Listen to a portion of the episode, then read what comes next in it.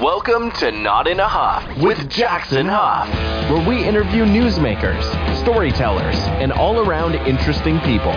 Sit back, relax, unless you're driving, and enjoy the show. Here's Jackson. Hello. I am Jackson Huff. This is Not in a Huff. Thanks for being here. You're in for an absolute treat this week. I am interviewing Kenny Ranen. Now, Kenny is a retired smuggler, which is a crazy thing to even think about and to say, but we're going to learn all about his 25-year-plus career in smuggling.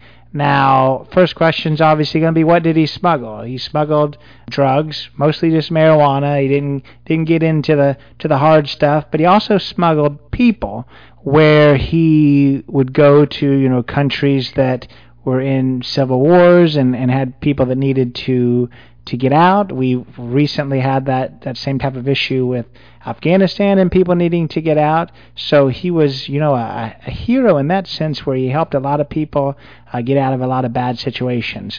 But just to talk to someone who's lived the life that he's lived, sailing his sailboat without, modern navigation, basically around the globe in all oceans, getting drugs through customs all around the world, dealing with pirates and those trying to steal basically his treasure, if you will.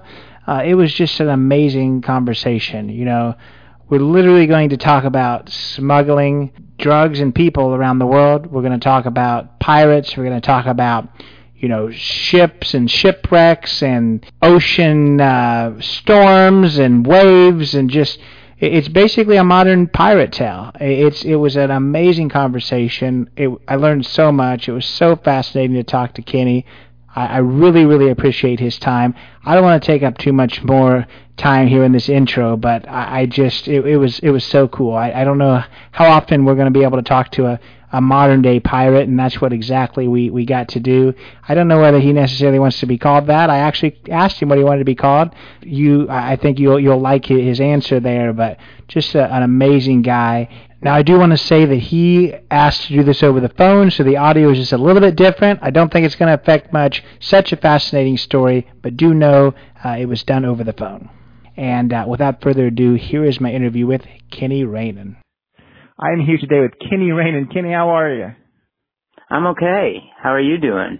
I'm doing well. I don't even, honestly, we talked a little bit beforehand, but I don't even completely know where to begin. You've got so many just amazing stories, I think, that you could tell. But let's kind of start out at the very, very beginning, before you kind of got your sea leg, so to speak, and tell us just a little bit about life kind of growing up as Ranen.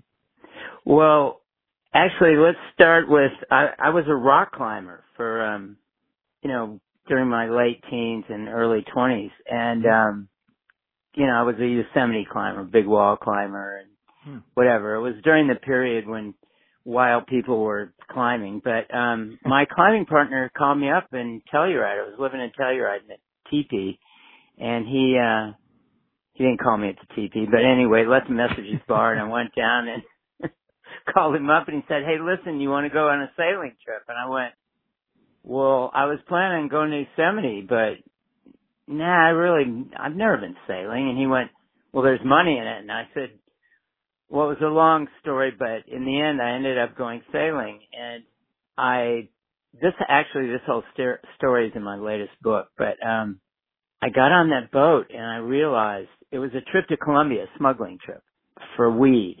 Anyway, so I realized once we got to Colombia and on our way back, I was thinking, wow, I mean, I always loved traveling, but this is the way to travel. You have a house. You can go anywhere in the world. You have everything you own on it, your books, everything. It's an entire encapsulated lifestyle that can go anywhere. So I ended up being a sailor. And since I wasn't a wealthy person, I mean, boats are expensive, let me tell you. So you have to do something to make a living. And I always pretended that I was a rich kid traveling around the world, but, well, not always, but sometimes. And so I ended up doing, and since the first trip was a smuggling trip, and we did okay, we made some money. I thought, okay, this is a good way to pay for it. And that's how I kind of ended up as a smuggler. And I ended up doing it for 26 years. Yeah. And I definitely want to get into all that for sure. But we kind of just very briefly glossed over something that I feel like a lot of people are going to say, what? Just because I think you've lived a life that's very different than most people. Because you just quickly said, you know, I was living in a teepee. So I mean, what kind of life were you living at that time that had you living in a teepee? I feel like you're probably a little bit more adventurous than most. Well, I don't know. I mean, I went to school in San Francisco, to San Francisco State, and then I don't know, at some point when all the riots started in the, I don't know, I guess it was the early 70s, I moved to Lake Tahoe, California, and became a skier. And at some point along the line, somebody taught me to be a rock climber. And so I just basically went with the flow. And we were living in Telluride, my sister and brother-in-law and their two kids. And it was summertime, so we were living in a teepee. Actually, where Ralph Lauren bought his ranch, we were living up there. But it wasn't his ranch then. It was just a place in the mountains. But, yeah, those were the years when people went out and did what they wanted. I mean, people still do, but it's not quite as common, I guess. No, and ended up being a sailor, which I thought fit right into the kind of loose lifestyle, you know.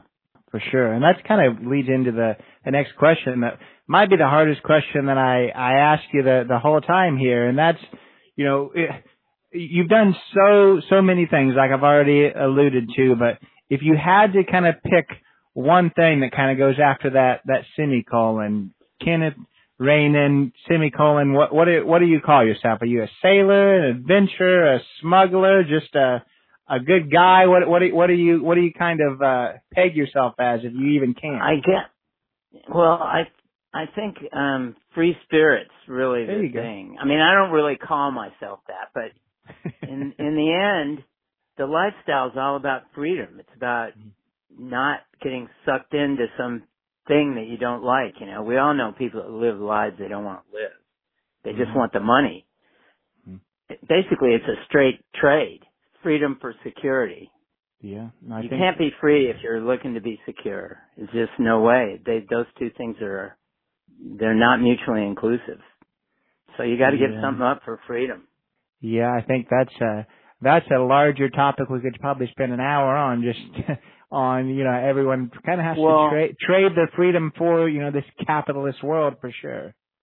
Well, and it's not necessarily that, because, I mean, as a smuggler, I guess I was kind of a capitalist. But, you know, it's that whole thing about sailing around. Okay, look, say you cross oceans. I mean, that's part of being a smuggler and a sailor anyway. And in those days, by the way, there was no electronic navigation. So, essentially, what kind of security do you have on a sailing boat in the middle of the ocean? I mean, you basically have the security of the amount of experience you have and how good a boat you have. I mean, that's what keeps you safe. So in the end, your security is in your own hands. You know, as far as smuggling goes, well, you know, you've got to learn to go to foreign countries. And, you know, my job was to go to places where I oftentimes didn't even speak the language. And I had like a week or maybe 2 weeks, if I was lucky, to figure out who to trust with a whole lot of money, you know, that they don't kill you for the money, A, and B, that you give them the money and they give you whatever marijuana you want, or I don't know, just who to trust in these foreign countries. I mean, I did a lot of picking up refugees, too, and taking them to safe places. But, you know, it's a matter of getting used to not being secure, being able to go to a place and figure out what's going on and get out of there with your skin and whatever else you can get out of the deal. And I didn't always make money, that's for sure. Part of the deal is, you know, just being out in the ocean and looking up at the sky and going, wonder what's going to happen tonight, you know, because even in this day and age, you don't get good weather reporting in the middle of the Indian Ocean. It's not a very secure lifestyle. But you do get to go where you want. And by the way, it's very attractive. You know, the whole idea of living on a boat and going where you want. And it got me a lot of pretty cool girlfriends. Well, yeah, there you go. I want to talk a little bit about that here in a little bit. I know you mentioned that in kind of an interesting way, so I want to talk about that. But I want to go kind of back to the basic of it, because I never really assume that anyone listening knows much about anything that we're talking about. I always like to kind of go to the basic level. So tell us just a little bit about exactly what smuggling is. You've mentioned smuggling quite a bit, but kind of basic level, what is smuggling to you anyways? Well, first of all, I think it's like one of the world's oldest professions. Oh, yeah. I mean, it's right up there with prostitution, I'm sure of it. Mm-hmm. And that is, you know, governments like to control what comes and goes out of their countries. And, you know, the founding fathers were smugglers in the United States. Probably your listeners are all over the world, but James Madison, they owned a whole fleet of smuggling vessels. They were, I mean, the Boston Tea Party. I mean, it was the whole thing about smuggling. You know, tea was smuggled. Slaves were smuggled. Guns during the Civil War. Guns and gold. Gold's another one that's still smuggled everywhere. Because governments love to control hard currency. And that's what smuggling's about. It's about getting around the government one way or another. One government or another, you know, like getting out of a place where they don't want things to leave or they want to control the trade.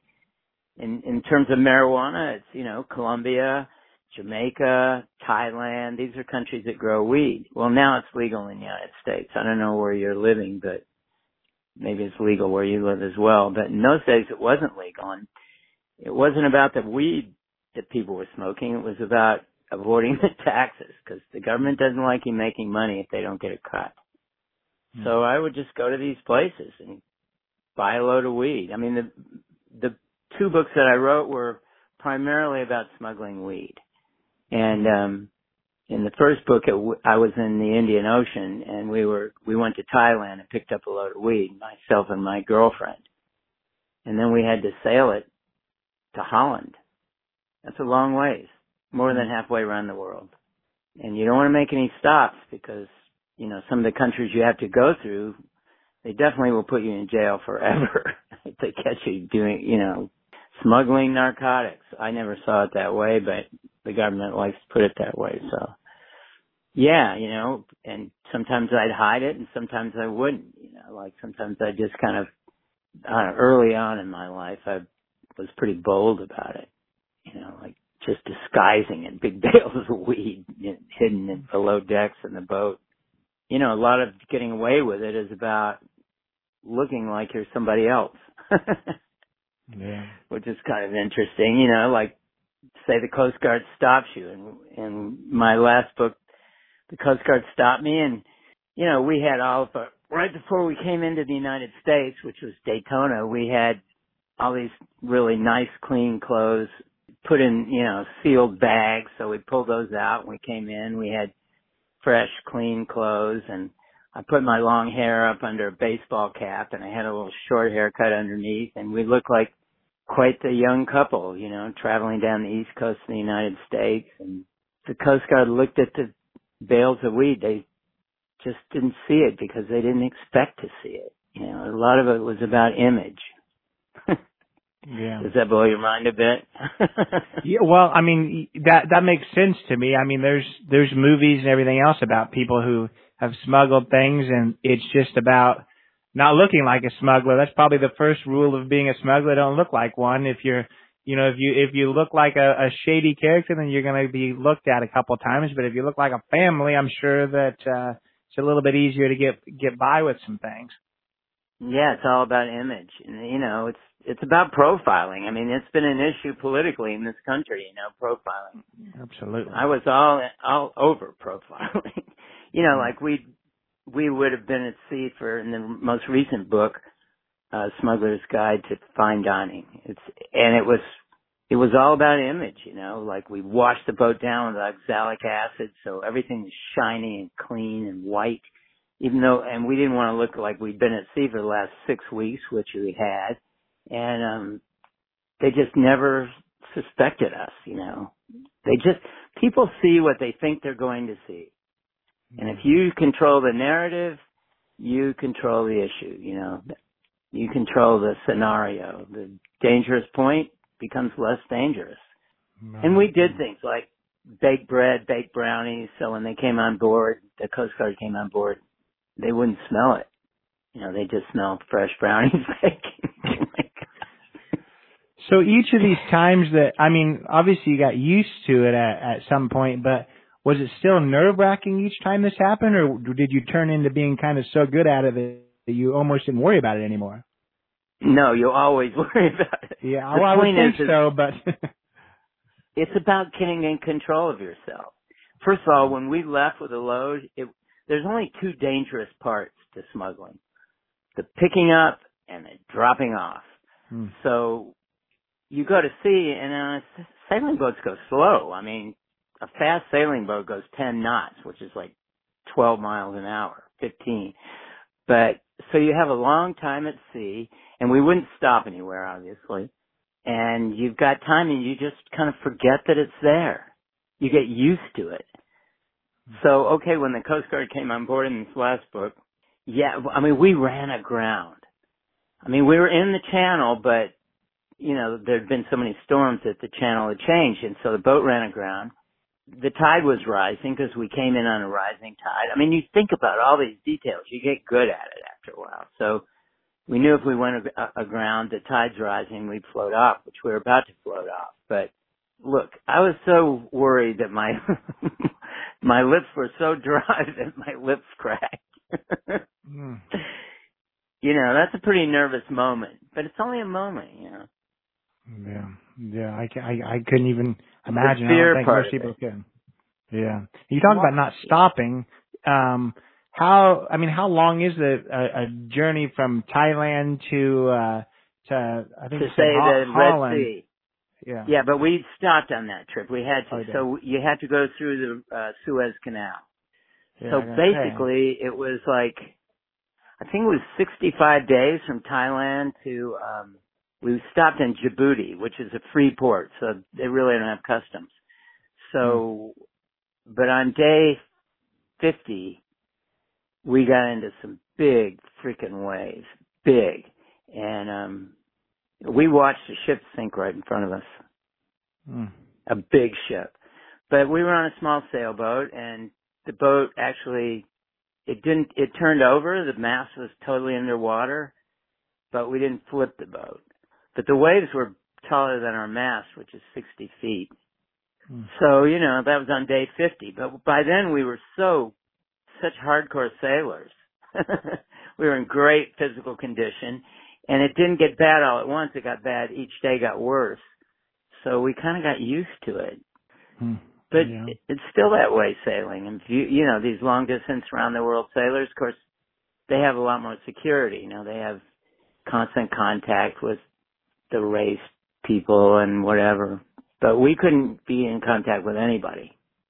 I mean, we were on our own. Yeah. No calling the Coast Guard when the shit hit the fan, you know what I mean? Well, yeah. Yeah. And I mean, you mentioned that the hardest part or the scariest part is the picking up and the dropping off, which makes total sense. But you also mentioned, you know, going through the Djibouti area. And I know in recent years, there's been issues on the water there with pirates and stuff like that. Did you have any issues with that while you were sailing? Oh my God, we had serious problems with the pirates. When I first went to the Indian Ocean, and I wasn't a neophyte, you know, I'd already been through the whole Caribbean scene, which was pretty violent and ugly. And I mean, I left the Caribbean because cocaine took over the trade, and people who use cocaine are pretty dicey. So, I mean, I wasn't, you know, we had a semi-automatic rifle on board, and, you know, we were well armed, and we ran into problems with pirates. I'll let people read the book, but one of the things I left out of the book was that after I'd been in Africa a while, and Ariana was my partner in those days, a young woman who was born in Kenya, but she was a British citizen, and we decided we'd have a meeting with the pirates. And let me tell you about the pirates in Somalia. First of all, Somalia is a country without a government, no government. And the coast where all the pirates are, which they make a big deal about. I mean, there's a film made, Captain Phillips. It's fairly accurate. The one thing that's not accurate is they showed a town with hundreds and hundreds of people. Well, there's no one living on the coast of Somalia because there's no water. Like the biggest town has 200 people or something like that. You know, it's, so we had a meeting with the kind of the head pirate, if you could call it that. I mean, they're not, it's not an organization, but one of the dudes, you know. And we wanted to get it across to him. Look, and I actually said to him in Swahili, I said, listen, we've already had encounters with you. I've shot at you. I don't think I've killed any of you, but eventually somebody's going to die. It's not going to be me. So here we are. Lay off. And I'm going to give you a present. And I gave him the Book of Flags. It's a book that has pictures of the flags of every nation in the world. And I circled all the flags that had navies, because generally first world countries don't use their navy to protect ships that are using flags of convenience, you know, like Monrovia or whatever. So I said, look, as long as you don't attack flags that have navies, you're probably okay. And for years they didn't.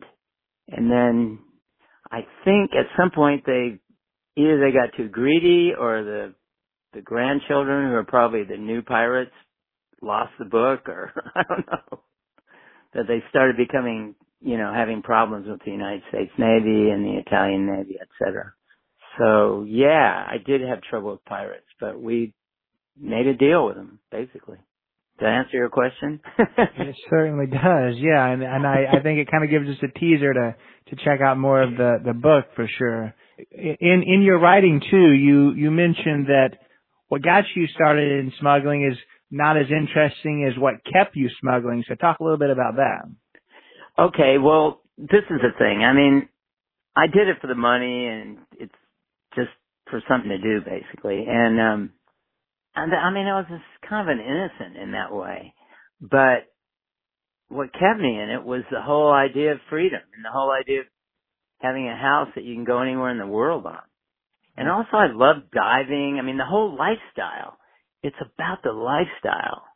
I mean, and I want to emphasize that to anybody that's listening to this, not just you, but, and that is, you do have the right to be free. You just have to be willing to give up your security to get out there and be free. And I freaking love being my own government, my own person, you know. And it snagged me some pretty amazing women too, you know. And it made me a little money. I never got really rich at it, but I don't know, because you never know whether you're going to make money or not. There's so many things that can go wrong, especially if you're smuggling weed. But if you're smuggling people, you know, sometimes they can't pay you. So what do? You don't kill them. You know, you get people out of places. That's one of the things I did. But, you know, right now anybody could be, if they had a good sailing boat and they had the courage to do it, they'd be making money hand over fist. Because think about all these people in Iraq and Syria who had normal lives, and those, trust me, those people all have Swiss bank accounts. But they can't get to it because the war came and swept away their cities. They have no way to get out. I mean, can you imagine you've got a wife and two kids and you're, say, a doctor? Sure, you have your money in a Swiss bank account, but good luck getting to it. The war swept through, the civil wars. They're in line with all the rest of the refugees. And I can see the doctor going, no, you don't get it. I have money. I'm a doctor.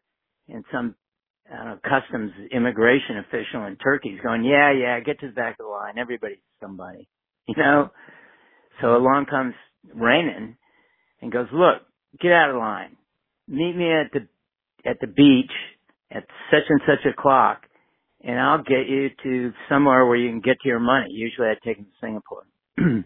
And I'd take 10% of whatever they had, and they'd be thankful.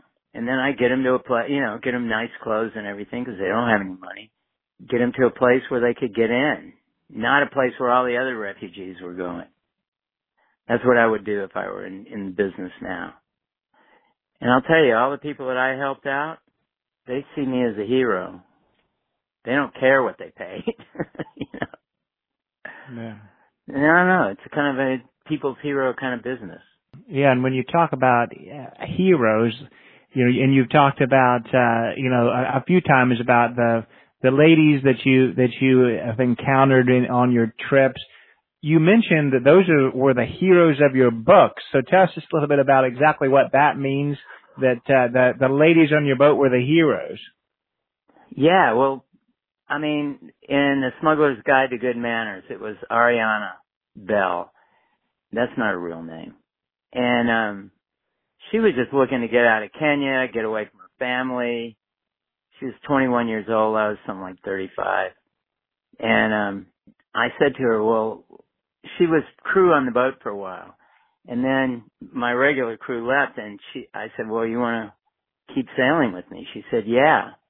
I said, well, how come you never asked me where we're going? She said, are we leaving here? And I went, yeah. And she goes, that's good enough for me. But she was amazing. I mean, she had no experience as a sailor, and I just threw her into the maelstrom, you know, smuggling and giant storms. She was at the wheel when the boat turned upside down. So, and she was a young woman and just went for it. And I'll tell you something else about women. I would always take a woman as crew over a man. It's the mama bear syndrome. Go ahead and threaten a woman's family, security, what have you. See what happens. A woman will pull the trigger, and a man will take that precious moment to think about it. Such interesting. I mean, women. Think of the women you know. Oh. Think of your own mother. You know, like, women are amazing. You know, when their men go away, or say back in the days of prehistoric times, the men go out and the man gets killed by a saber-toothed tiger. The woman ends up being the hunter and the mother. You know, I think that it's, you know, ingrained in their DNA at this point. But yeah, my women were amazing. And plus, they had to have that ability to live in both worlds, you know, work in a filthy boatyard all day long in a third world boatyard, and then clean up and then go out and hobnob with the rich and famous at night.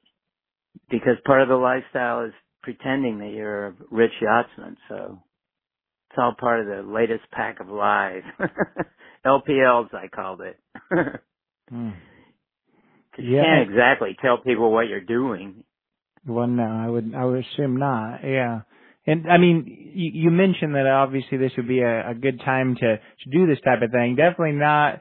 This podcast is not, you know, necessarily condoning that. But what I would ask you, well, why not condone it? You know, it's not illegal except in Syria, where actually it's not even illegal at all to get people out of bad places. Well, you know, now that part I understand. That part I understand for sure. But yeah, but how did you? I guess you mentioned why you got into it, and you know why you stayed in it. But how did these opportunities even happen? I'm sure there had to be something more to it, where, you know, just some random person riding a boat, they don't just get, you know, confronted with, hey, smuggle this for me. How did you get yourself in these situations? You know what? Nobody's ever asked me that question before. Well, oddly enough, you would think that would be the obvious question, right? Yeah. How do you figure out who to do what with? You know, when people are out of a job, especially in this day and age when everything's in a flux, right? You have to have your mind open to reinventing yourself. And I use the pocket method of accounting, right? When my pockets are empty, start looking for something to do. And I mean, I always kept a little aside to buy into the next game. But really, you have to have an open mind and recognize opportunities when they stare you in the face. I mean, you didn't start this podcast because it was part of your job or anything. You got out there and did this. Right. I mean, I think that's amazing, really. Yeah, but I don't want to discount it as easy as that. Starting a podcast in your spare bedroom is a lot different than saying, "Hey, I think I'm ready to get out here and start smuggling things." So, yeah. Well, I'll tell you. I mean, just in your mentioning of, you know, freedom comes with a loss of security, and I tell you that's a huge thing. That's why I said that it could be a a whole podcast, because sometimes it's tough for most people to give up that security in most things. Like sometimes people, I don't think it's a good thing, but a lot of people do pass up on good opportunities because they're so worried about getting away from that security that they're used to.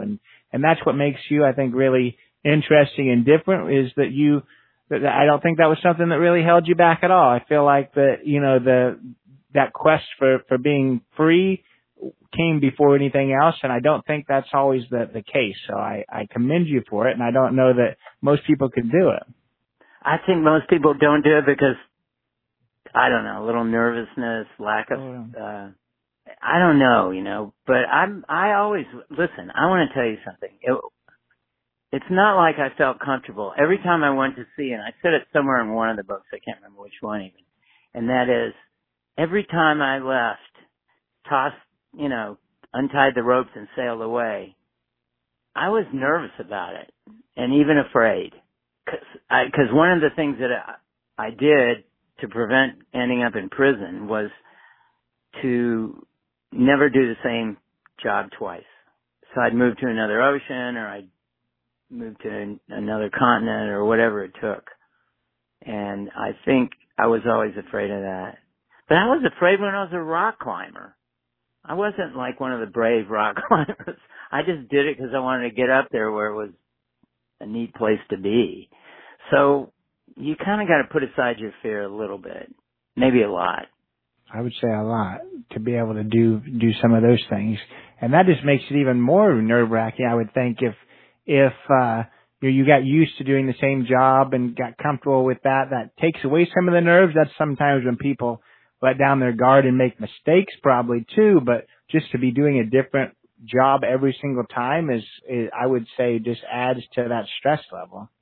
I was just going to say it's very stressful. Oh. I mean, that is actually it, stress.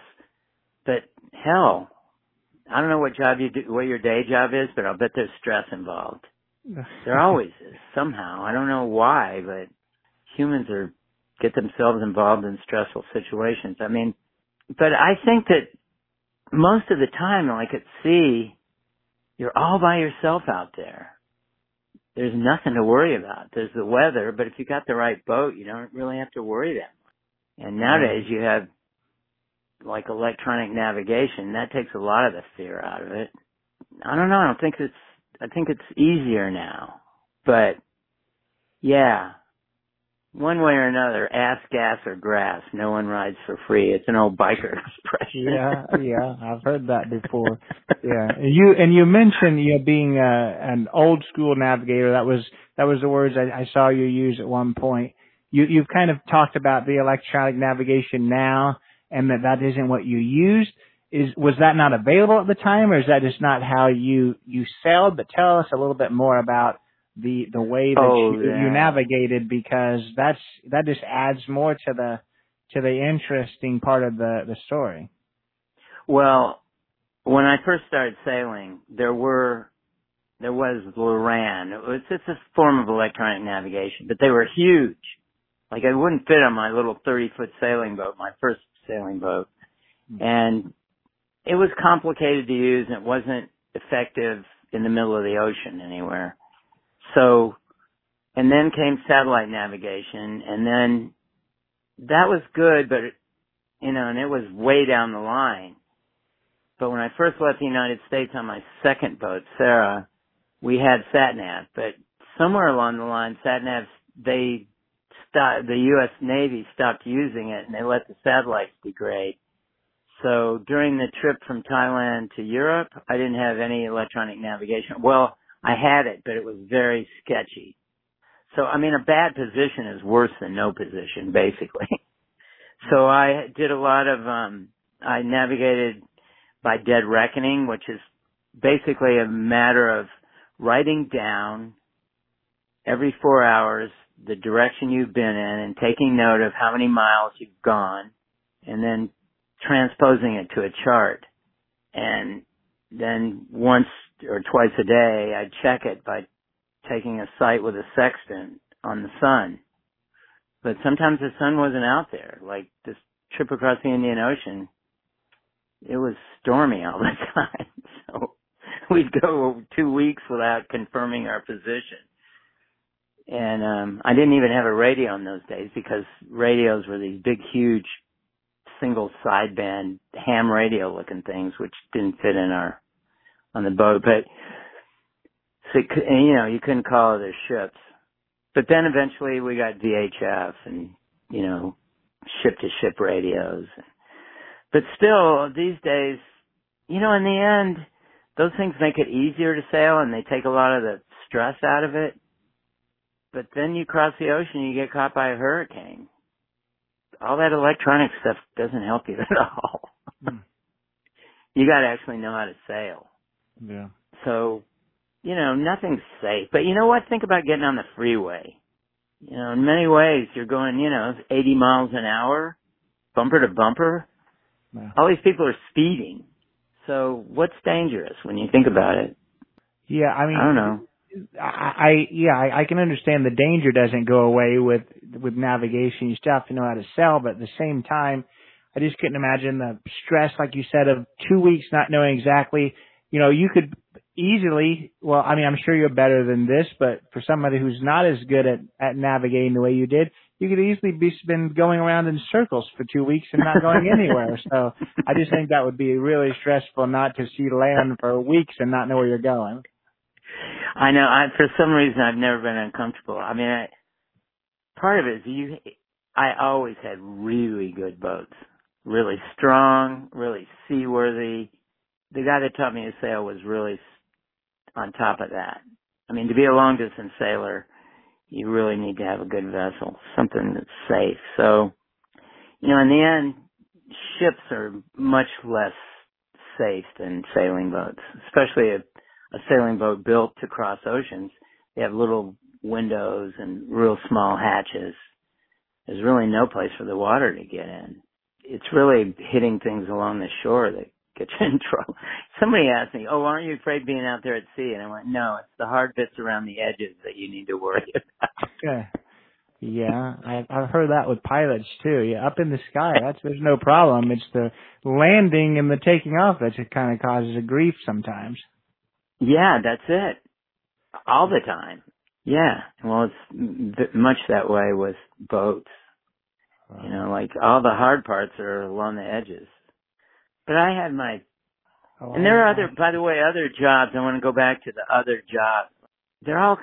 I'll give you another example. A guy used to come to see me. He had all this gold in Africa. His family had a farm in was Rhodesia, is now Zimbabwe. There was a revolution there, or a civil war, but he had 4 tons of gold. And he came to see me in Florida, and I wasn't ready to leave, and plus I was uncomfortable about taking 4 tons of gold on my boat because it was only 46 feet long. And I wasn't ready to leave. I said, look, leave it right where it is. It's hidden underground, I'm sure. So leave it there until we're ready to get it out. 4 tons of gold is a lot of money. It's like $370 million now. Hmm. And, I don't know. I finally got it together to get it. And then he got nervous. He didn't call me again. I went, okay, forget that. And then 2 years later, I hear from him again. I said, where is this gold that you can just blow me off? He said, well, I moved it to Tanzania. That's across Africa to the coast. I said, well, what, it's in a house or something? He said, no, it's buried. I went, okay. I thought it was a mistake to do that, but whatever. And, but he was paranoid. He said, well, how can I trust you? I went, look, I have a great reputation. That's why you call me. I'm not going to steal your gold. 10% of everything of that gold is more money than I have ever made and never expect to make. That's all I take is straight 10%. That's why people trust me. And he went, well, I'm going to send somebody with you. And I went, no, you're not. What, you're going to send some Green Beret or some special ops guy with me? He's going to go to sleep. If I was going to rob you, I'm just going to kill him and throw him overboard. You know, why would I do that? I mean, it's a lot smarter for me to take my 10% and help you out. And he just couldn't wrap his head around that. He just kept getting more and more paranoid. And then he called me again, like, I don't know, in 2015 or something. And I said, look, I've got a new plan. We're going to sail it right into New York Harbor. We're going to have an attorney square it with the government. There's going to be a Brinks truck there, immigration, customs, and you'll be able to spend your money. Oh, no, you told people about this? I went, listen, man, we're going to do it legally. And he just hung up on me. You told somebody about this? I went, I contacted a boutique law firm that specializes in returning assets, you know, lost assets. And they can square it with the government. You'll pay the taxes. Why not? There's plenty of money there for everybody, including the U.S. government.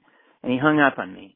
Meanwhile, I had found out he was living in a trailer park in San Antonio, Texas.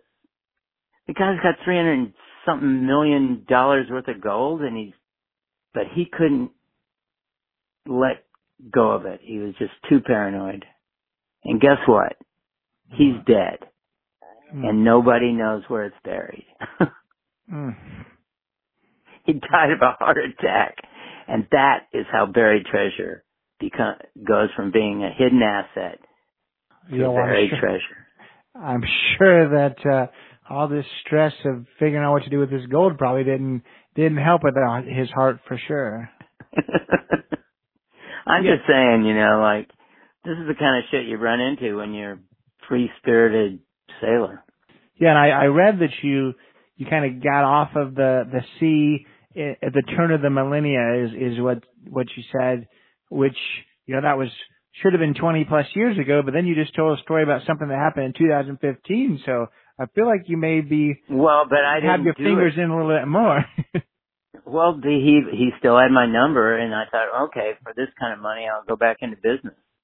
And I contacted a friend who had a boat that could carry it, an old friend, you know, and he had been out of the business forever, but he had a big boat and he was running a boatyard in New York. He's the one that turned me on because he's a racing sailor too. So he turned me on to the law firm. It was brilliant. I mean, the guy was an idiot. Oh my gosh. I can't believe how stupid he was. Not stupid. Yeah. OCD, paranoid, whatever. You know, like that kind of money twisted his head. I mean, and are you confident that he really had it, or that he was just some kind of crazy? I saw pictures of it. Okay. No, I saw pictures of it, and it was in the form of cones. And everybody that's in the business in Africa knows that in the old days, they dug cone-shaped, they made molds out of sand. And I guess they used cones because it was easier to separate the gold from the sand after it cooled, and they pour it in these cone-shaped sand forms. And I saw the pictures. There's no doubt that he had the money. And, I mean, everything added up. And his behavior said that it was real, too, you know, like the nervousness, the paranoia, all of it. Yeah, it really existed. So somebody's going to find it one day. Some African's going to be digging a garden. He's going to go clunk with his shovel and whatever. I don't know. I never let my mind get into that too much, you know, like you know what? I never counted my chickens before they were hatched. Yeah, but that, you know, that leads into thinking about that. You talked about it almost made you think about getting back into it now that it's just somewhere that you've never thought, you know, this is an adventure. Let's literally find buried treasure. I know, but the coast of Tanzania is hundreds of miles, and I don't know how far off the ocean he buried. I have no clue. Like, wow. People spend a whole lifetime with the Lost Dutchman Mine. People spent years, their whole lifetime, looking for the Lost Dutchman Mine. You know, it's like, no, I'm not getting into that. Anyway, I live for the moment. I'm one of those moment people. I live for the moment. Yeah. Well, tell us just a little bit about what you're doing now. Like we said, that you moved away from that lifestyle, at least a bit, you know, turn of the millennia. You wrote a few books. tell us what you're doing these days. Feel free to kind of plug those books and how we can find them. Yeah, that's true. I have published one book. It was called The Smuggler's Guide to Good Manners, and it's a whole series, Smuggler's Guide series. The second book was A Smuggler's Guide to Fine Dining, which does have some recipes, but it's a prequel to the first book. And the third book, which I've already started and I have a cover for already, is going to be called A Smuggler's Guide to a Jailbreak. And I'm going back to Colombia, so it's kind of a prequel to the prequel. I don't know. I just sat down and started writing, and they aren't in order, but they're all true stories. And the last book has pictures of all the characters. The first book had the diary of Ariana, who was my partner in it. The second book is the hero of the book is Maria, an early girlfriend of mine. And a lot of it I couldn't tell. I would have written this book first, but I couldn't tell the stories because she was still alive, and there were some issues, which you'll see when you read the book. But both those books are available on Amazon, and I have a website, and you can contact me through that. And it's called thesmugglersguide.com. The third book should be out next summer, but I'm kind of slow. But I have a house in Idaho, and at the moment, the mother of my child, he's 17 now, but she moved to Grand Haven, Michigan, because her father was unwell. So my son talked me into moving here, which is a good thing because it's such a boring town, Grand Haven, Michigan, that I ended up writing books in the coffee shop around the corner. So, yeah, I'm kind of living in Michigan in the winter, and I live in the Rocky Mountains at my house in Idaho in the summer. But, yeah, actually the first book sold thousands of copies, and it was on the bestseller list on Amazon. And it was right behind the Diary of Anne Frank. Oh, that's a good place to be, I think. I was surprised. Yeah, I mean, I was really surprised. When I sat down to write this book, I never thought anybody would read it. But it's got a lot of verisimilitude. I mean, you can tell these are true stories. I don't know how, but you can. And the first book, part of it was written by my girlfriend, Ariana, who sent me her diary from that period. So, I mean, there's a lot of pictures of the characters, and it's kind of fun. You get to go to Somalia, and nobody's going to shoot at you. You go on in the book. That's what I sign in, and I go, hey, look, I wrote this book so my friends could visit these places and see these people and experience the lifestyle, which is what the books are all about, the lifestyle, you know, the freedom lifestyle. So without getting shot at. So, yeah, and talking about people like reading and enjoy it. No, I can only imagine for sure. If the books have half the amount of stories you told, and I'm sure they've got even more, it's going to be an interesting tale for sure. Say, it was a pleasure speaking with you. I appreciate you being here, and thank you. And thank you, Jackson. And that was my interview with Kenny Ranen. I hope you enjoyed that one. I certainly did. What an amazing guy. What an amazing story he has to tell. You know, there's not a lot of opportunity. We're going to talk to somebody who tells us about, you know, his time smuggling people, drugs, a lot of other adventures. It was just a cool conversation. I'm so glad that I got to speak with him. You know, speaking to interesting people like this is the exact reason that I started this podcast. So it was an absolute pleasure. Hope you enjoyed it. Do check out his book. I'm going to put the links to the books in the show notes so you can check those out. Definitely recommend that. Just if you were at all fascinated by the stories he told here, it goes into so much more depth in those books. Just an amazing guy, amazing books, and I can't say it enough that it was just a pleasure to speak with him. Check him out. Of course, check us out, jacksonhuff.com. Go follow us. Go subscribe on Apple or Spotify or wherever you get your podcast. I always appreciate that.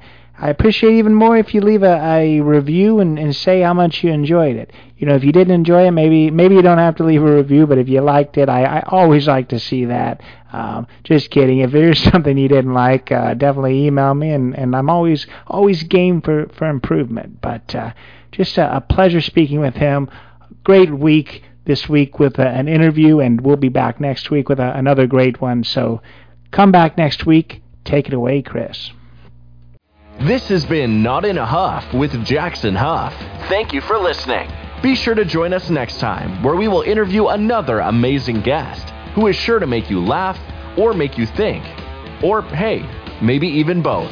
But until then, keep being awesome.